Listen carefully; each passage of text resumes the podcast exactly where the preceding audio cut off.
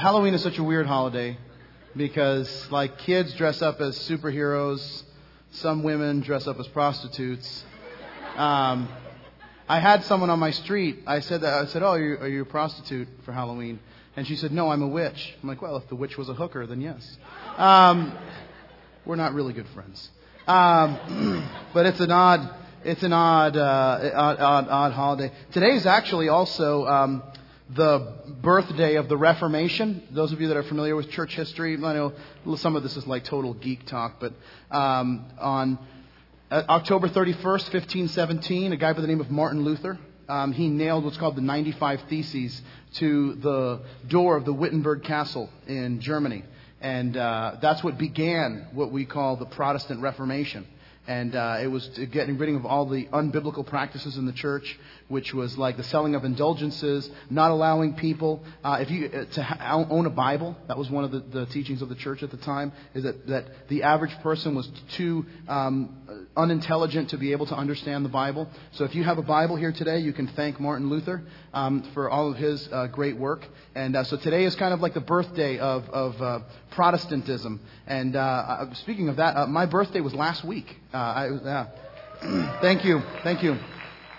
There's no need to clap. You can just send gifts, uh, and I will feel the love. Um, but uh, I turned a ripe 37 because I'm not just 30. I'm a ripe 37. Um, but we actually took a couple of days off in the middle of the week and went to Disney World because where wouldn't you want to go with, with uh, on your birthday except to places with like hundreds of thousands of people and wait in line. Um, and so um, I don't know if you do this, but I have this thing, and I'm dealing with the throat thing, so if I start sounding like Kermit the Frog, it's my apologies. Um, but I, I, I have this thing when I go to Disney because if you have kids, um, it takes forever to get to Orlando. It does because every half an hour these kids have to stop. They have to go to the bathroom. If you got little kids in diapers, you got to change diapers. You got to let them walk around a little bit, or they start going absolutely berserk. And so um, my whole thing is like, uh, what I'm trying to do is I'm trying to get to Disney World as fast as possible. Uh, I don't know if that's your thing, and but and here's the thing I do. I always I can tell you any trip I go on, I can tell you how long it took me. It took me four hours and 18 minutes, door to door. Um, and so I'm like very committed to getting there as fast as I can. And not only that, and guys, this is something we do. Maybe maybe you're with me on this. Do you ever try to like beat your previous time? You know, like that's what we do. Like, right? It took me four hours and 18 minutes. I'm doing, I'm doing this in four hours flat this time. You know, I got to go to the, hold it. We're going, you know. Or you do this, let, come on, one more exit. One more rest stop. We can do it. And, uh, cause that's what we think is gonna, is gonna work. And so, um, I, I'm always trying to beat the time that the GPS says that I'll get there, you know, and, um, so if the speed limit says 70, I go 75. Because my thing is this, it's like, what's five miles an hour amongst friends? And so if the speed limit then goes 75, which, you know, it is at times 75, then I'll go maybe 80. Because once again, you know, no, no cop's going to stop you for five miles over. And so I'll, I'll, do that. But the weird thing is, and maybe you find this to, ha- to be true, is that like five miles over, like soon becomes 10 miles over. And then 10 miles over soon becomes 15 miles over. And so when he was 75, but then it goes down to 70 you didn't realize it. Next thing you know, you're going 90 miles an hour and you don't even realize it until the cop lights go on behind you. And uh, that's what happened to me uh, th- this past week. And um, so now here's the thing, and, and may, if you're a dad, you know this. If you're driving and your kids start fussing or crying, have you noticed that if you're going somewhere and your kids start crying, you start driving faster? Because your thing is like, I need to get these kids there. Or at least get out of the car you know, one or the other. But I got, I've got to stop this crying. And so, like, my foot starts getting heavier the more the kids start fussing, crying, are we there yet, and all that. You know, I start going crazy when kids ask that question. And so, I, I'm doing this, and now the kids are fussing a bit, and so I stop the car, uh, because the cop is telling me to. And so I get there. Um, so it's not really by, by my will. So the cop gets out of the car, and as he's walking over, the kids decide to get totally silent. And I'm like, come on! And I look in the back and, I, and I'm like, you know, you were just like crying and I need something. Because I got out of a ticket once because my daughter was screaming bloody murder. I thanked her later. And, um, and the guy, the cop came up to me and he just saw how much my daughter was crying and I think he just felt bad. Like, you got another hour before you get home? That's punishment enough. Um, crying all the way home, which basically is what it was. And so what, what happened is, is that my kids then get totally quiet. My daughter, we stop the car, my daughter picks up a book and starts reading it. My son starts looking around at the ceiling because, you know, the ceiling of a car is so fascinating. He's, and I'm like, come on, guys, start crying. Do something. Whine. I've never asked you to whine in your life. Do, give me something. Well, the guy comes over. I mean, you could hear a pin drop in this car. And he stops me. He says, you know, um, you know, license and registration. Uh, sir, do you know, um, do you know why I stopped you? And, you know, everything in me wanted to say no because I'm a sinner like all of you. And, uh, cause, and I, because we all have this inclination. You get caught and you don't want to, oh, me? You mean it's not a hundred around here? Is, that, is this isn't the Autobahn? Uh, and, uh, so, you know, I saw, yes, officer. Uh, and he says, do you know, do you know what the speed limit is here? And I said, it's 75. He goes, actually, it's 70. And I'm like, well, that, you know, that's something. And, uh, and, and he says, um, anyway, so I'm giving him like truthful answers. I seem like very penitent. Um, you know, I'm, I'm repenting before him. And he decides not, he says, well, you've earned yourself a $300 ticket for speeding. Yeah, that's, I, that's what I did. Uh, and my, my wife was like, Robert, I can't, you know, as, as if like, anyway, um, Robert, you know, I can't believe that. And so, anyway, and I, I think she's trying to like ham it up a little bit for, for, for him, you know, and he's like, but, um, I'm going to give you just a ticket for not wearing a seatbelt, even though I was wearing a seatbelt. He, so he gives me the option: $300 ticket, or I can give you a ticket for not wearing a seatbelt, uh, even though you are wearing one. And I said, well, I'll go. I'll, t- I'll take the seatbelt ticket. oh, first time in my life I've ever asked for a ticket. By the way, that's like the amazing psychology of this whole thing. So I get the seatbelt ticket, which is like whatever, 60, 80 bucks, or I forget what it was. I haven't paid it yet.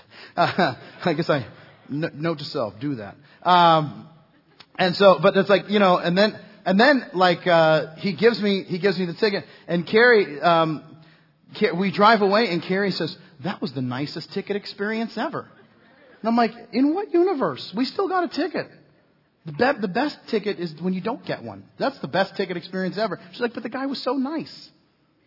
And I'm like, we have so different definitions of nice, you know. Um, here's why I tell you that story. I tell you that story because there's this thing, this like slippery slope that all of us tend to live on. and what it is, is that like you're driving and five becomes 10. 10 miles becomes 15 miles more. 15 becomes 20. And, and, and it's because all of us have this tendency towards more. Um, if I'm going fast, I want to go faster. If I have more, I, I don't want enough. It's not enough. Um, because all of us were born with appetites. We were all born with cravings. We're all born with desires. You say, well, all of us are born with appetites. All of us would agree that there's, there's an appetite that all of us have. There's, there's food, that's an appetite. Sex, that's an appetite. There's, um, well, I'm sure there's others, but we know there's food and sex. Those are definitely appetites. Um, and so with each of us, there's these appetites. And, and the weird thing about appetites is that there's only one word that our appetites know. There's only one word in their vocabulary. And that is the word more. Your appetites don't ever say like, you know, that, that's it. I'm done. Right? You ever, you know, some of us are, are gonna, you know, um, eat candy tonight, right? Thanksgiving or Thanksgiving. Uh, uh, it's gonna be Thanksgiving for me. Um, you know what I do, and by the way, you can do this with your kids. I take this opportunity. Um, I take like uh, Halloween is always the opportunity that I teach kids about tithing, and so, and, but in, um, but see, in this thing, I get to be God. And so I'm like, take all your candy, give me the first 10%, and then you can keep the rest. You keep the Brach's, all the cheap Publix candy. I'll keep like Milky Way, you know, Kit Kat, and uh, because you always give God your first and your best. And um, at least that's what I teach my kids on Halloween. And um, but but the thing is this: is that even if you have a bunch of candy, and you know what'll happen? Some of us will eat more candy than we probably should, and we'll say, "I'm never eating candy again." Oh, I feel terrible. Where's the Pepto? You know what happens two hours after? Dude, are there any Snickers left?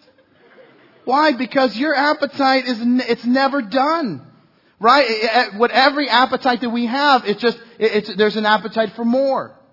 Um, and so, the, the, and the thing is this about appetites is that we, you know, there's nothing wrong with appetites. God created them. But the problem is, even though God created them, sin twisted them. And so now there's an appetite that we might have for intimacy. Uh, but here's what will happen is that sin twists it and makes it something that's just a physical act that doesn't really mean anything. And you know what we find when we just when we go that route is that it doesn't ever really satisfy the real desire that God put in us in the in the beginning. A guy has a craving, a desire to be respected. There's nothing wrong with that. To be respected by his family and by his peers. But when that craving, that desire gets out of control, he will neglect everything else and just become this workaholic because that's the place where he finds respect and that's the place where he finds acceptance and approval in how he does. And everything else will go by the wayside except for this, this one thing. Is the desire wrong? No, but it's when it gets twisted by sin that it becomes problematic. You see, the Bible says this. It's in your notes, and I hope you have your notes and take some. Uh, we gave you a pen so you can take notes as well. Um, but the Bible says this in James chapter 1. It says, When tempted, no one should say, God is tempting me. For God cannot be tempted by evil, nor does he tempt anyone, but each one is tempted when by his own evil desire he is dragged away and enticed. Then, after desire has conceived, it gives birth to sin, and sin, when it is full grown, gives birth to death. What we're going to look at today is a hero. A guy by the name of Gideon that we've been looking at for the last couple of weeks. And you know, the thing that's amazing about Gideon is that he really was a hero to Israel. He led Israel to victory to um, take off the oppression of the Midianites. He set the nation on a good path back to God. But there were some things happening in Gideon's life. There were these cravings, these desires, these appetites that he had that went unchecked. And as they went unchecked, they began to twist him in a certain way. And, and, what began to take place was they not only affected him, they affected those around him. They affected the entire nation. And here's the thing that's important for us as we talk about the desires and cravings and, and all these things that Gideon had, is that sometimes they're the very same that ones that we have. And, and, and here's the thing why this is so important for us, is that if we don't learn to manage our desires and cravings and appetites that we have, they will wipe us out. You see, just like the verse read, we get dragged away and enticed when desire gives birth to sin and sin gives birth to death. You see, you don't manage sexual desires and cravings, they'll destroy your relationships. If you don't know how to find acceptance in God and you look for acceptance in other people, you will smother every relationship that you have and you'll, and you'll just, you'll kill it. You don't manage your cravings for more, you know what will happen? You will never experience contentment and what God has already blessed you with. And that's what we're going to begin to see in these final days of Gideon. Look at chapter 8 of Judges. We're going to start in verse 22. It says, Then the men of Israel said to Gideon, Rule over us, both you and your son, and your grandson also, for you have delivered us from the hand of Midian. But Gideon said to them, I will not rule over you, nor my son rule over you. The Lord shall rule over you. Then Gideon said to him, I would like to make a request of you that each of you would give me the earrings from his plunder. For they had golden earrings because they were Ishmaelites. And so, so they answered, We will gladly give them. So he, they spread out a garment, and each man threw his earrings into his plunder. Now the weight of the gold earrings that he requested was 1,700 uh, shekels of gold, which by the way is more money than either of us, any of us have ever seen in our lives.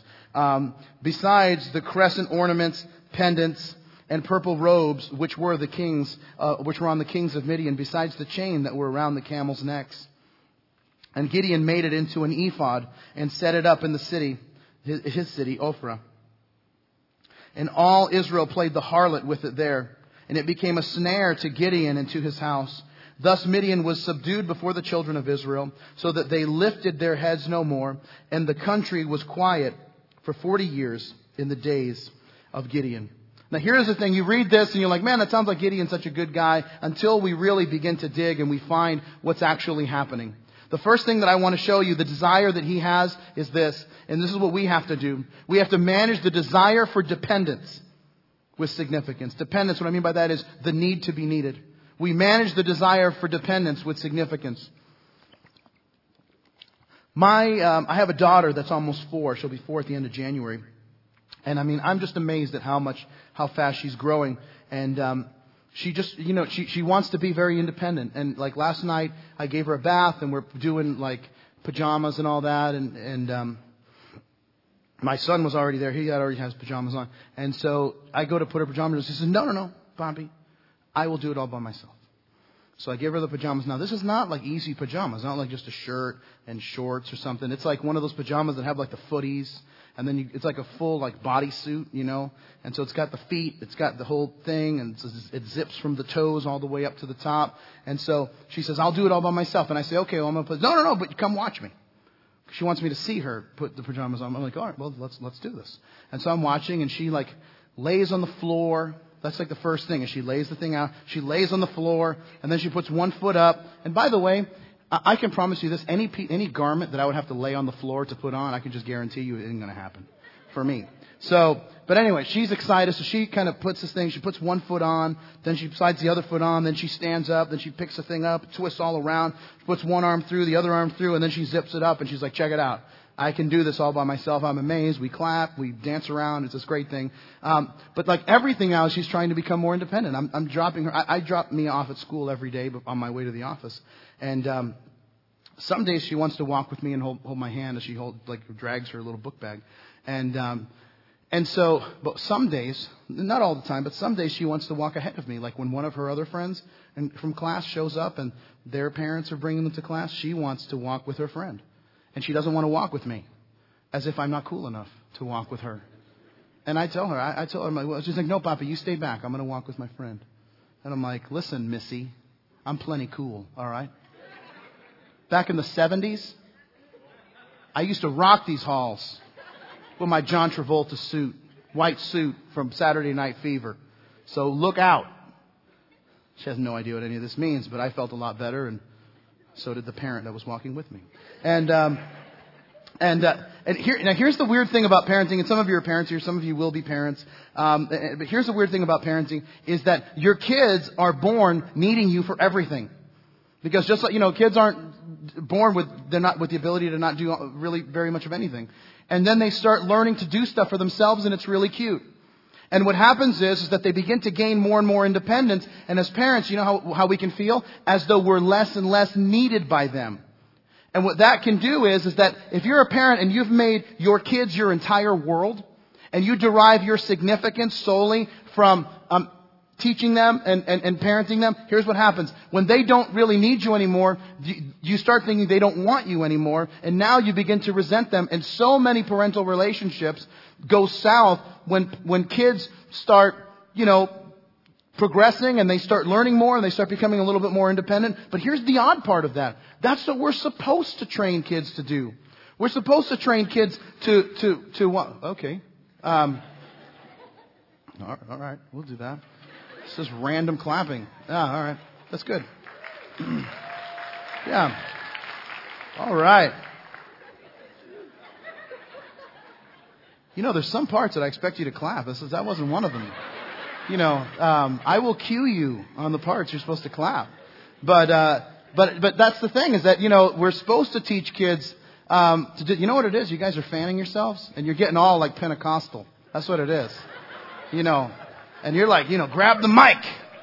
You got to grab the mic. You know, and it's like, that's, uh, that's not how I roll. But anyway, um, just maybe. Um, now, now here's the thing, and this is the thing that's so important. Listen, as kids grow, they don't, they may not need you to tie, tie their shoes for them, but they are going to need you to help them to take the next steps.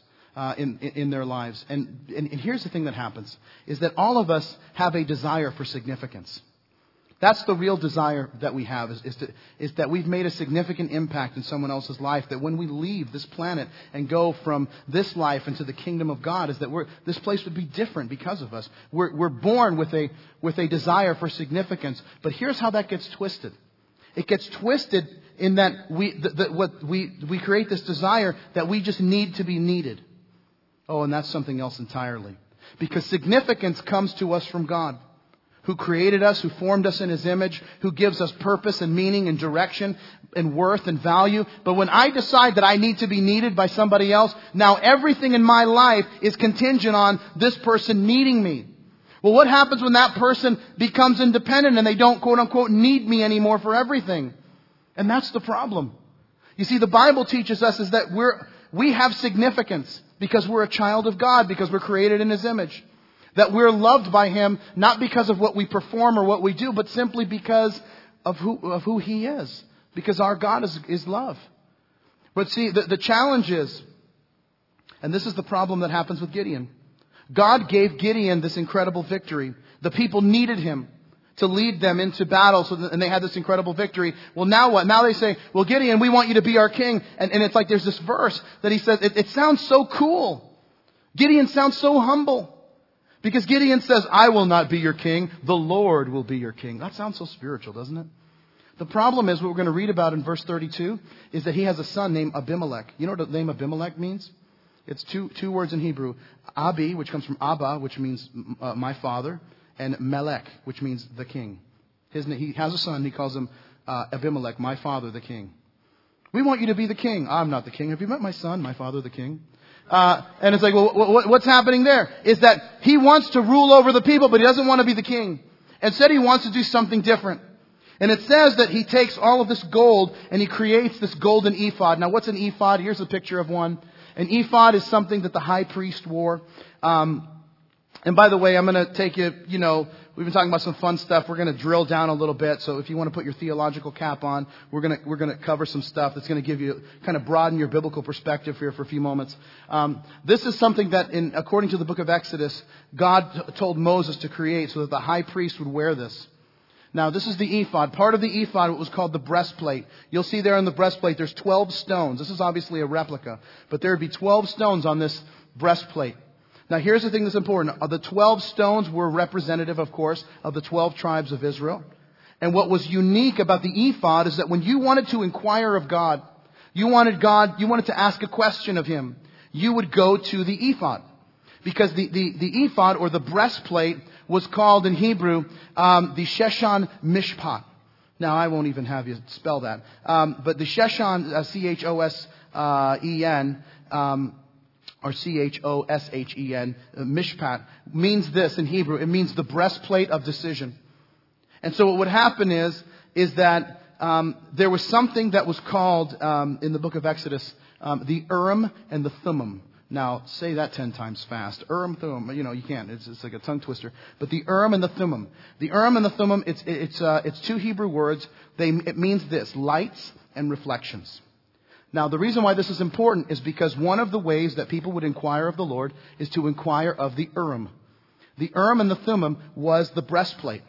And, and what made it, uh, they wrote on, on the, the breastplate was gold, and on the inside of the breastplate, they wrote the name of the Lord, the covenant name of God, Yahweh. And so when they would go to inquire of God, they would inquire of the Urim, the lights and the reflections, the Urim and the Thummim. And so the teachings of the ancient rabbis is that when someone asked a question of God, is that the stones of the ephod would begin to light up and would literally light up and spell the answer. That's why many times, like when the book of Judges um, opens, it says that they inquired of the Lord and they said, "Who shall go up and fight the Canaanites?" And it says, "And God said, the tribe of Judah will go." Well, how did that happen? Check out this picture. This is um, this would be a king or someone asking of the high priest, "What is it that God wants us to do?" The high priest would then go into this holy place, and you see on in this in this uh, rendering that the lights of the, um, the the lights of the ephod would begin to light up. And this would be how they would discern what God wanted them to do. And it was this supernatural thing as things would light up. And now let me give you a, um, just like a biblical text to show what it is that I'm talking about. It's in your notes in 1 Samuel 30. It says, Then David said to Abiathar the priest, the son of Ahimelech, Bring me the ephod. Well, for what reason? Here's what it says. And Ahim, uh, Abiathar brought, him, brought it to him, and David inquired of the Lord. And he asked, Shall I pursue this raiding army? Will I overtake them? Pursue them, he said, for you will certainly overtake them and succeed in the rescue. So when you were inquiring of God, you said, I want to go to where the ephod is. It was like saying, I want to see the high priest wearing the garb so then we can go before the Lord and ask him uh, what it is that we're supposed to do. So here's the question. There's already a high priest, right? There's already an ephod. There's already a place where the tabernacle is, where people could go and inquire of God. So why is Gideon setting up an ephod in his hometown of Ophrah? It's because he's requiring everyone now to come to him for the answers. Because don't you know that God appeared to me? Don't you know that God called me? Don't you know that I put out the fleece and it was wet and then it was dry and, and all of this? Because now that the battle is over, what he wants is he wants to be wanted. He needs to be needed. And so what he does is he tries to make himself the spiritual leader of the people, even though there's already a high priest, there's already an ephod that's leading the people spiritually. And here's the thing, and this is the point. The point is, is that if all you do is get people to need you, you've failed them. And that's really what it comes down to, because in, in, in, in our lives, we are not called to be codependent. We're not called to be independent. We're called to be interdependent. And there's miles of difference between the two. Independent says, I need no one or nothing. Codependent says, my joy, my success, my worth, my happiness is based on some other person. And I only find my worth and value through that other person. But see, interdependent says this I find my worth, my value, my purpose, and my significance in God. And then here's what happens. Now think about this. And this is the thing that's so important. When someone gets married, a lot of times you ask someone why they want to get married, and here's what they say because I want to be happy. That's not the reason to get married. But people will say, I want to get married because I want to be happy. But check out what happens. Now, what are you doing? You're placing an expectation on this other person. And so what happens when you get married and you realize that it's not all fun and games and there's actually some work involved in, um, in, in, in, in, in, having a successful marriage and you realize like, well, I wanted to be, I wanted to get married because I wanted to be happy and I'm not happy so it must be your fault. Hmm. You've now created an expectation that you're saying, my joy is dependent on you. That's not what the scriptures teach. The scriptures teach the joy of the Lord is our strength. And so, if that's the case, then here's, here, you want a healthy marriage? Here's what you do. You say, my worth, my value, my significance, my meaning, all of this comes to me from God. And if you have two people that are getting their worth, value, meaning, and significance from God, you know what happens when they come together? It's freeing. Because they say, listen, you're my wife, but you're not my life. Jesus is my life. You're my husband and I love you, but you're not my life. Jesus is my life.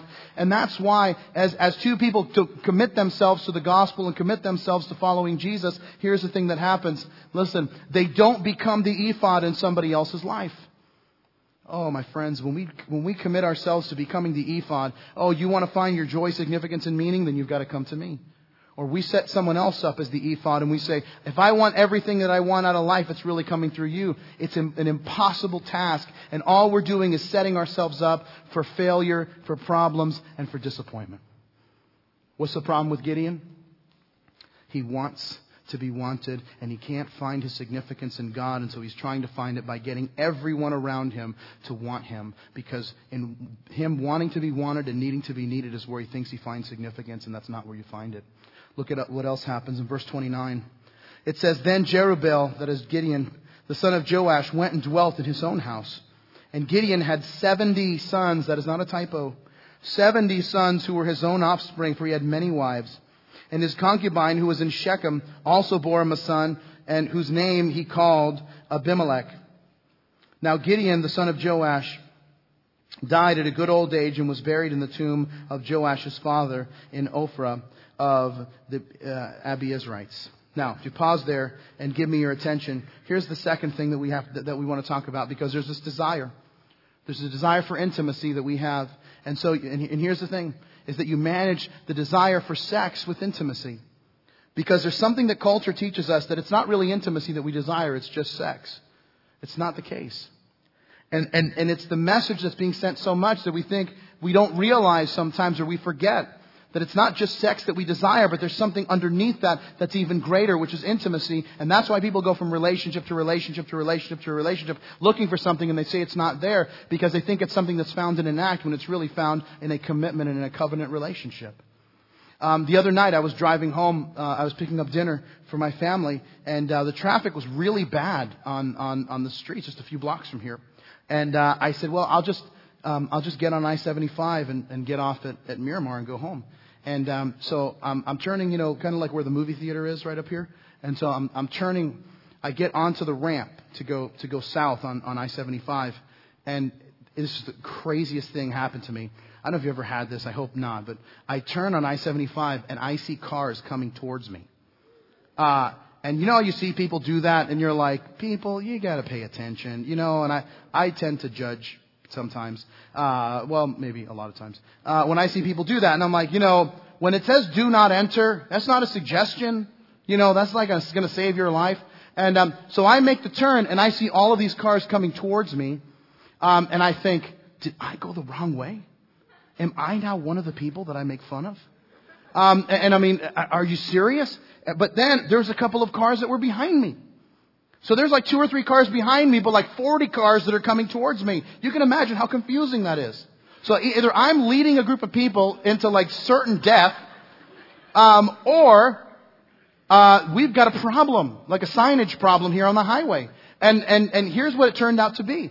I, pardon me. When I finally get to like the the the um, the spill off onto I-75, there I-75 is backed up for a couple of miles. And so people are getting there and they're saying, nah, I'm not going to wait. And they make a three point turn. On, my, you just talk about crazy. They make a three point turn on the, on the on ramp and just come back the other direction. So when I'm driving down the street, it wasn't that I saw one row. I saw people driving in, like on either side of, I felt like Moses parting the Red Sea. I'm, I, I saw cars on either side of me driving and I'm just, part of me is like, you know, mommy, and, uh, you know, I don't even know what's gonna happen here. And, and, and now here's the thing, and this is the thing I started thinking about as I finally got to where it is that, that I was, I was headed, you know, and I saw these people turning back around. Is that this is the thing that happens in culture. Is you're going down a road and, and, and, and you see everybody else going in a different direction and you start thinking, am I doing the right thing? Because there's a few of us that are going in a certain direction the way God wants us to go, and there's a whole pile of people going the other way, and we start to think, is this really the right way that I'm going? And this is the thing that happens when it comes to sex and when it comes to just, you know, um, just you know physical attraction and all of this in, in, in our culture is that we everything is just about it's an act it's an act it's an act. There's nothing there's nothing to it when it comes to sex. And, and here's what the Bible teaches that there's something very very different about sex than there is about about many other things. And that it's really about intimacy. You're making yourself one with another person and this is the thing that sometimes we forget, is that God's model for intimacy and sexuality is best. Contrary to popular opinion, Hugh Hefner did not invent sex. Although if you've seen him lately, he's old enough to, he may have been there when it was invented. But listen, that God created sex. And, and contrary to what people might think, God is not anti-sex. He's very pro-sex in the Bible. But he's pro-sex for married couples because sex is a means for couples to create intimacy with each other. And outside, sex outside of, of the relationship between a husband and a wife is sin and actually will hurt your ability to actually experience intimacy. You see, why do I bring this up? Because at the end of Gideon's life, you know what happens? It says he goes and he makes this house, and it says that then he has 70 boys. You know, if it mentions he has 70 boys, you can be sure that he has a few girls as well. Could you imagine having more than 70 children in your house? I would move. I've got two and I'm going crazy. Um, and uh, because sometimes they're just both going nuts. You know, my son, um, what he likes to do, he doesn't really like to play with toys. He likes to hit toys with other toys. That's what he likes to do. My daughter has like the little handy manny toolbox. He just walks around with a hammer all day, this little plastic hammer, and just hits everything to make, see it make different noise. My daughter, on the other hand, spends her whole day yelling at my son to stop making so much noise so she can do all of, all of her stuff. And so, and then occasionally to, to reinforce the point of him to stop hitting things, she will hit him with something, which kind of defeats the purpose. But anyway, we're working with her. And, uh, and so, some, so sometimes it's like these kids are going nuts. That's two. Under, both under the age of four. Could you imagine 70? Throw into the mix a dozen wives or two. Good night.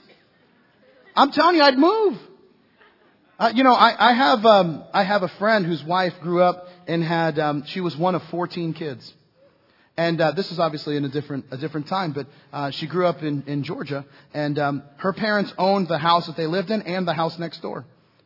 And so the, the, they would like some of the kids lived in the parents with the house uh, in the house with the parents, and then some of them lived next door. So some said, "Yeah, I grew up on my own without my parents." You know, well, you know, they were 10 feet away, but that's not the point.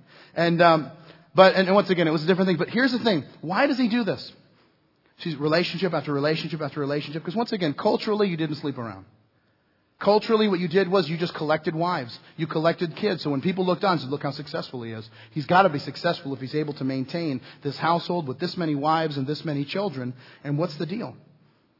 The deal is, is that even though it was culturally acceptable, it was never God's design. It was never God's design. The Bible teaches us in uh, Genesis chapter 2 what God's design is. It says, Therefore a man shall leave his father and mother, be joined to his wife, and they'll become one flesh. And the man and his wife were both naked and felt no shame.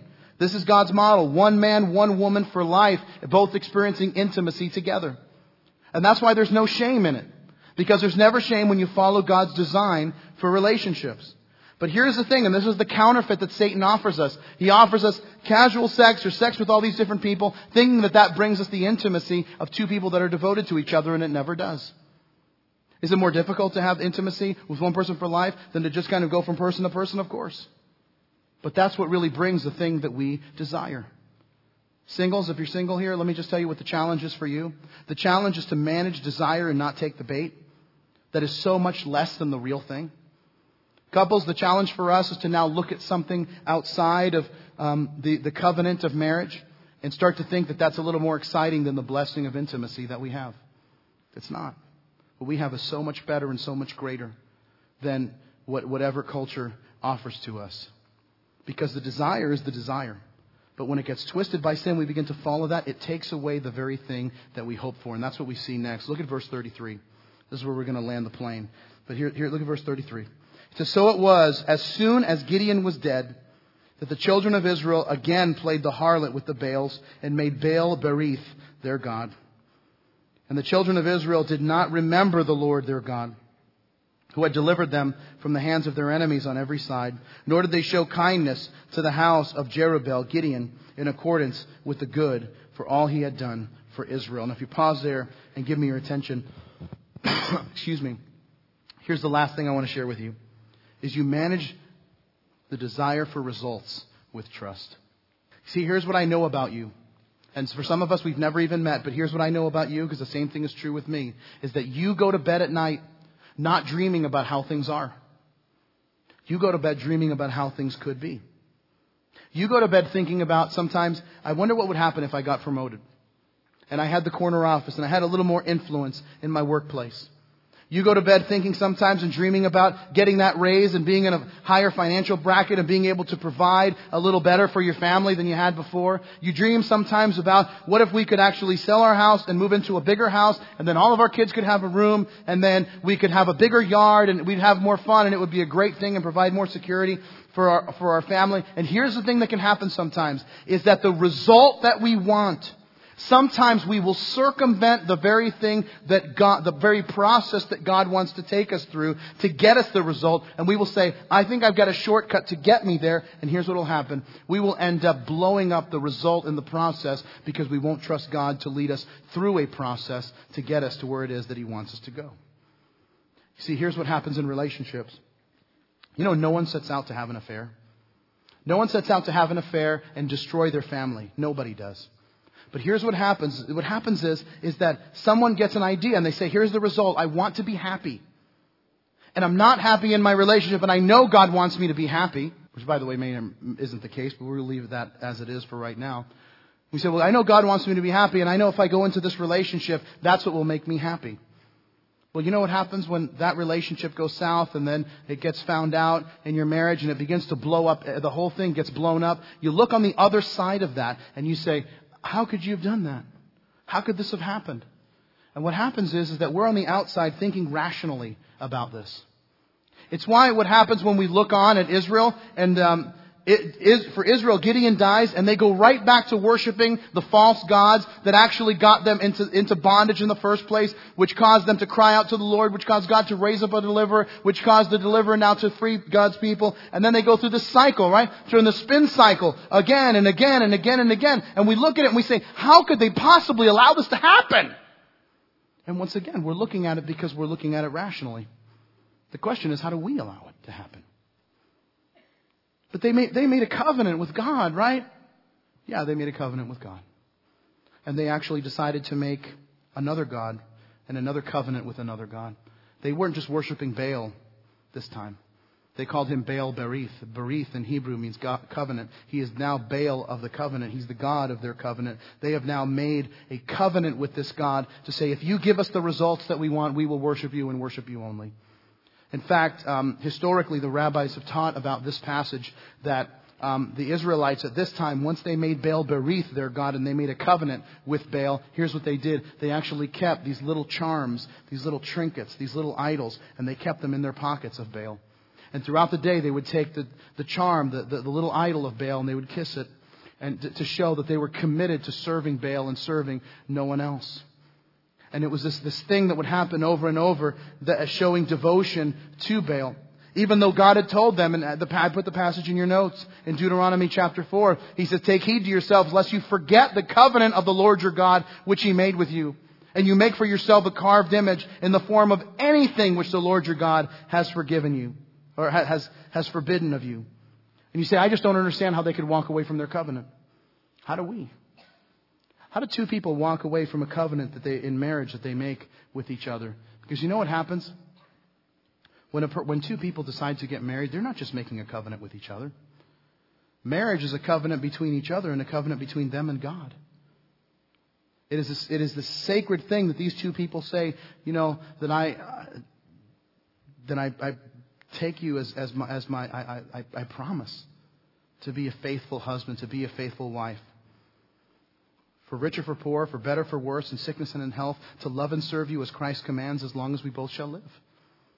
But how do we do that? It's because we, we forget the covenant, because we see the result and we won't trust God in the process to get us there. Um, I'm not going to read the passage to you. It's in your notes in the book of Genesis, chapter 15. God has made a promise to Abram, Abraham, and he says to him that he's going to give him a son, that he's going to make them a great nation. And he says, Well, how is it that I don't have any kids? My, I'm, I'm, I'm, I'm, I'm old. I'm 90 years old. And I don't have any kids. My wife is 80 years old, and she's, we're well past the childbearing years. And he says, Well, here's what we're going to do. And so he says, Well, how can, you, how can you tell me that this is going to happen? And here's what God does He takes these animals and he cuts them in half. And he sets them on either side. And then he has both of them walk through what we, what's called, and this, he creates an aisle. And, and they both, Abram and then God walks through in what's called this covenantal walk. By the way, if you've ever wondered why there's a center aisle in, in um, wedding ceremonies and your family and friends are split into two, it's representative of this very thing. That there's a covenantal walk. That's why couples walk down the aisle together. They don't just show up. They walk down the aisle representing this covenant that they're making together, this covenant that they're making with God. And the idea is this. I'm, we're walking through these animals that have been sacrificed, and if either of us breaks the covenant, may we become like these animals that have been split in two. That's how serious the, the covenant is. See, the covenant between God and Israel was based on Israel's keeping of the law. But I want to share something else. If you can just hold that in your mind for one moment, I want to share something else with you that I think is so important. Jesus, on the night that he was betrayed, when he went to the cross the next morning, he spoke to his disciples about something that's called the new covenant. I put it in your notes. Um, it says this it says, And he took bread, he gave thanks, and broke it, gave it to them, and said, This is my body given for you. Do this in remembrance of me. In the same way, after the, the supper, he took the cup, saying, this, is, this cup is the new covenant in my blood, which is poured out for you. Here's the thing that's important to note about the new covenant. And this is the thing and say, well, this is like theological stuff. Yes, it is, but it has everything to do with how you live your life today. Check this out. The old covenant was based on Israel's performance of God's law. It was, the covenant was between God and his people. The new covenant is not based on Jesus and the church. The new covenant is based on God the Father and God the Son. It's a covenant that they make together. God the Father sending Jesus, Jesus living this perfect life, dying a perfect death, rising from the dead. And so now the covenant is between God the Father and God the Son. So you know what happens? I can't mess the covenant up. You can't mess the covenant up. We can't mess the covenant up because although we are not participants in the covenant, we are simply beneficiaries of the covenant. Now why does that mean everything? Because the very things that we're looking for are not found in other people. The very things that we desire that God put in us are not found in other places. They're found in Him. You see, Jesus is the one who said, Come unto me, all you who labor and are heavy laden, and I will give you rest. For I'm meek and lowly, and you'll find rest for your souls. He didn't say, I want you to go to this other person. He didn't say that. Instead, He said, I want you to come to me. Oh, but see, I haven't performed the way I should perform. Here's the deal the covenant isn't about you. It's between me and my Father and the work that I've done. And because I've kept my end of the bargain, God is keeping his end of the bargain. And we are simply the beneficiaries of the covenant. We are not participants of it. And so the very things that we desire and the very things that we long for and we try to find them in other people, and we're trying to get other people to perform something for us that we might experience the significance and the purpose and the meaning and the worth that we're supposed to have. And here's what God's saying all along hey, guess what? Covenant, it's not about what they did, it's about what I did. It's not about these, these, these, these folks and them trying to give you worth and meaning. I give you worth and meaning. Because of what I did, because there's a covenant between my Father and me that you get to be the beneficiary of as you come to know Christ. And as we walk into the gospel, when we receive the gospel, we receive God's forgiveness and His grace and His love, and we experience the forgiveness of sins, and, and we experience now new life in Him. We become now the beneficiaries of the new covenant. It's not about performance. It's not about being good enough because we're never going to be good enough. Instead, it's about grace. And the grace comes because there's this covenant between God the Father and God the Son that now we could get to be the beneficiaries of. And so we have desires and we have cravings and we have appetites and we have all of that. And sin twists it and makes us want to think that other people can fulfill it, but it can't. And yet here's what God says Come to me because I've got everything that you need. Let's pray together. Lord, thank you so much. Thank you for your love. Thank you for your grace. Thank you that you are everything that we need. Help us not to forget that. Help us to not take the bait of the Baal Beriths of the world to make a covenant with someone else or something else. Instead, God, may we walk in the new covenant that it's not about our performance. Instead, it's about your love. God, thank you. Thank you for that. Work us that truth in our lives and our hearts from this very moment. In Jesus' name, amen.